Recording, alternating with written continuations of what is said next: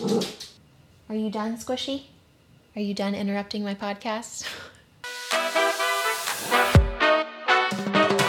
I'm Allie Bonner, and welcome to Queencast, the show where we interview badass queens about body image, business, and beyond.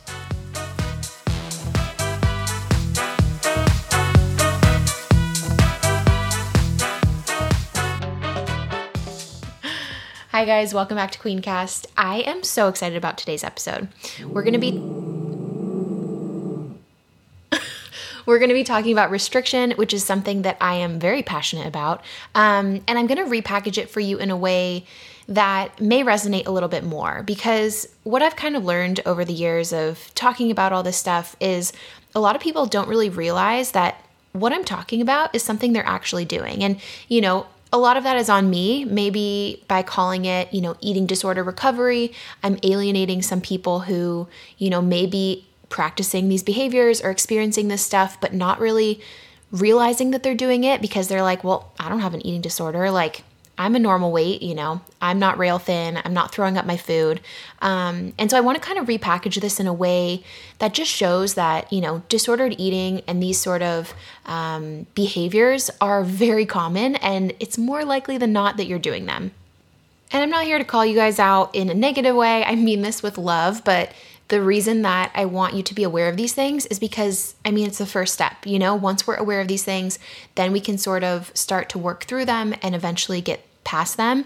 Um, and it just helps enhance your life in so many ways. I mean, you know, when you're restricting, even subconsciously or unknowingly, there's other ways that you compensate for that. So whether it be binging on food or, you know, mindlessly scrolling social media, binging on Netflix, like, um, you know, staying in toxic relationships. Like, there's so many ways this can manifest.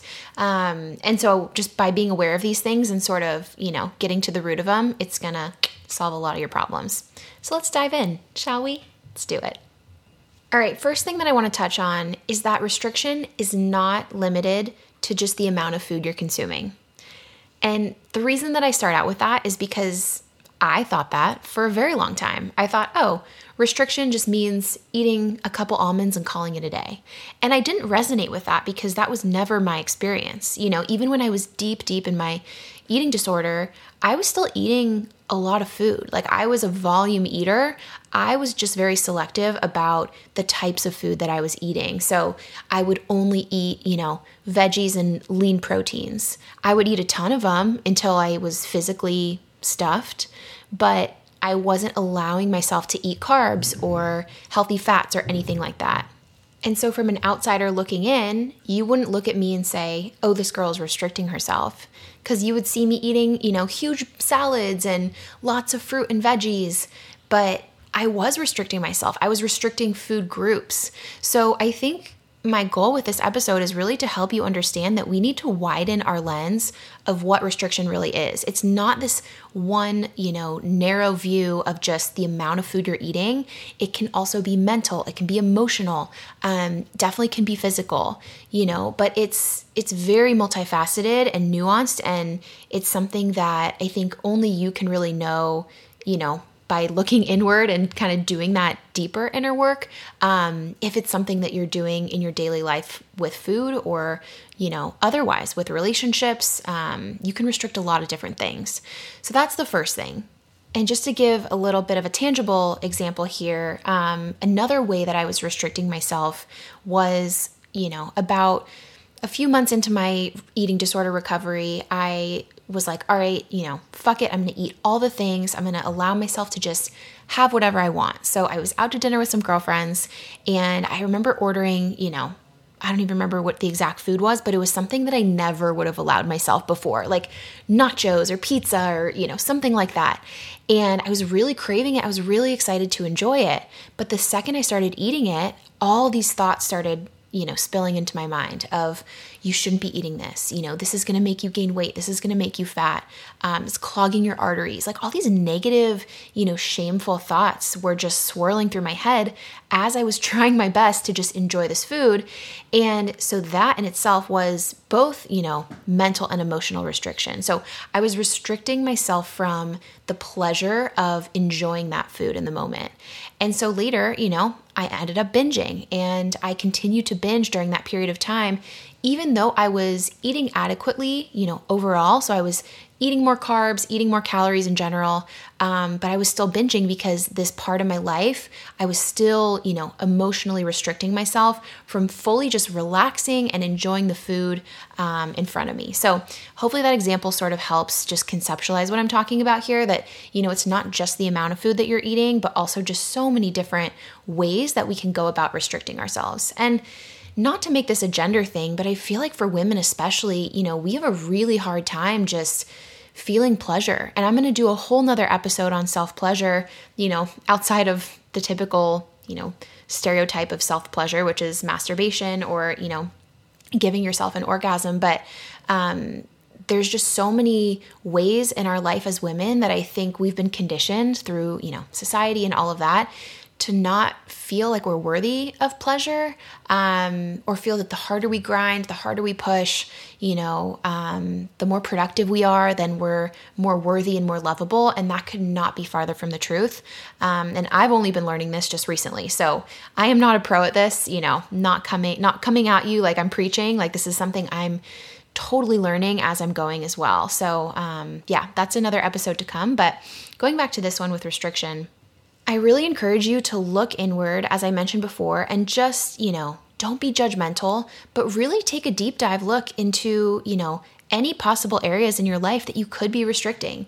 Um, it might be helpful to, you know, bring out a sheet of paper, your journal, your notes app. I am like obsessed with my notes app. Um, and just start writing things down you know? Am i am i what Allie said am i emotionally restricting myself from pleasure in certain ways? Um, am i restricting the types of foods that i'm eating? So i mean that's a whole nother topic but this whole wellness you know industry and bubble that i have somehow find myself wrapped up in um, it really irritates me sometimes because it's such a fine line of you know disordered eating and um, restriction but then also, you know, nourishing your body and eating healthy and eating clean, whatever that term means, right? So there's a lot of sort of nuance in there that it's a very, very fine line. And I think, again, only you can really know, you know, are you eating these veggie bowls and drinking your matcha latte and eating your kale salads because you enjoy them and you know it feels good in your body and you know that you're nourishing yourself from the inside out or is it something that you feel like you have to do or you, you should do? And you're like, oh, I probably should eat a salad because I, you know, had cookies last night, right? So, sort of those really nuanced thoughts that are subtly really restrictive. And so, something I found myself wrapped up in for a long time was this fear of carbs. And it came from the wellness industry. And I hate to say it because I know a lot of you are, you know, really into um, sort of this high fat, low carb paradigm, right? There's like this, you know, kind of keto, like plant based keto vibe happening. Um, and I think that's really, you know, helpful for a lot of people for different health issues and whatnot. Um, but for me, God, it was just, it was a, it was trapping. You know, mentally, I felt like I was in a prison. And I'm so glad that I've, you know, broken free of that because for so many years, I was just so I wouldn't touch bread with a 10 foot pole. And like I mentioned, I would, you know, eat these massive salads. But you throw any sort of normal sized sandwich in front of my face, and I'm like, oh hell no. That bread is gonna spike my insulin, cause me to store fat, and I'm gonna gain weight. Like that was my my mindset for so long. I was even afraid of fruit.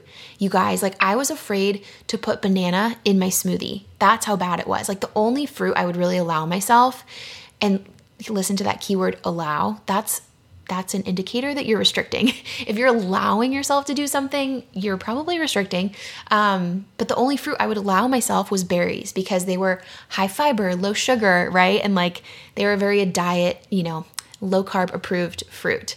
So I felt very restricted. Even though I was eating this large quantity of food, I wasn't allowing myself an entire macronutrient, which is, you know, arguably one of the most important macronutrients because carbs do so much for us.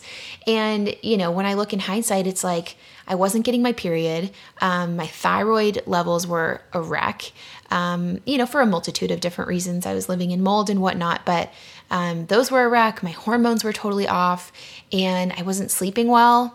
Um, I was having a really hard time recovering from workouts.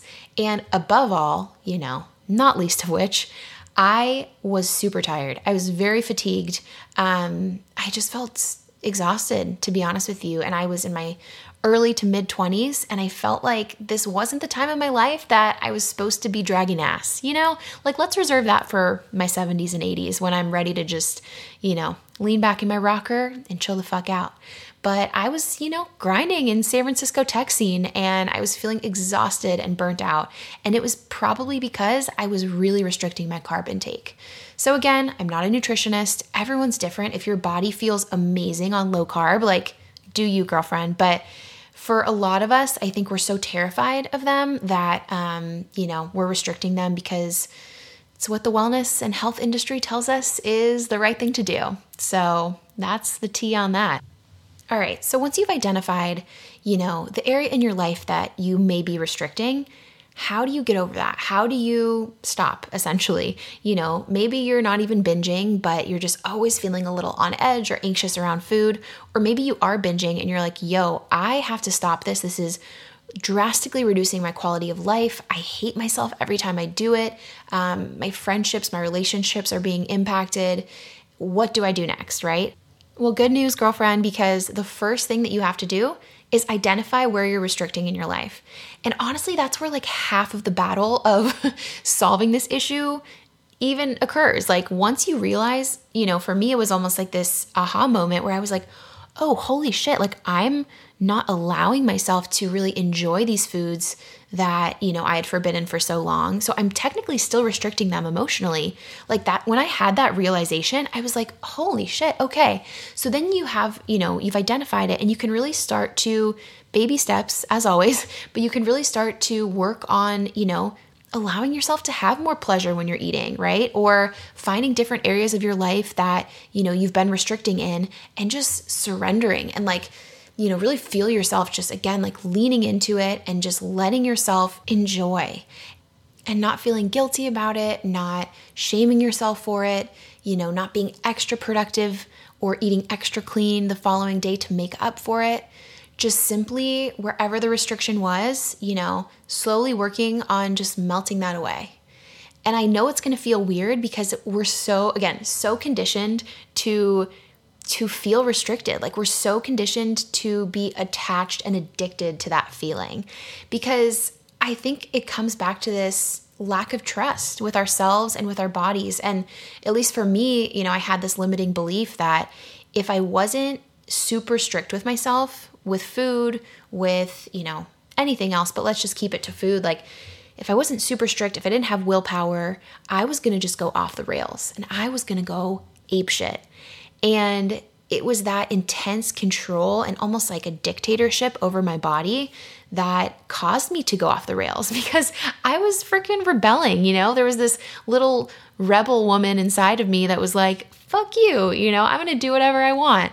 Um, and it was actually the opposite, where the second that I loosened the reins and, you know, got to the place I am now where I eat whatever the hell I want. Like I have no restrictions, um, except for you know gluten and food intolerances because that royally just fucks up my thyroid. Um, but and if you have allergies, that's a whole nother thing. But I let myself really just enjoy all the things, and then I don't feel the need to go off the rails. I don't feel the need to binge on anything because I'm never restricted with anything. And again, I just think it's this myth that the second we you know, let our bodies, God forbid, we trust our bodies and we honor our cravings and we eat when we're hungry, that we're just going to keep eating, we're never going to stop.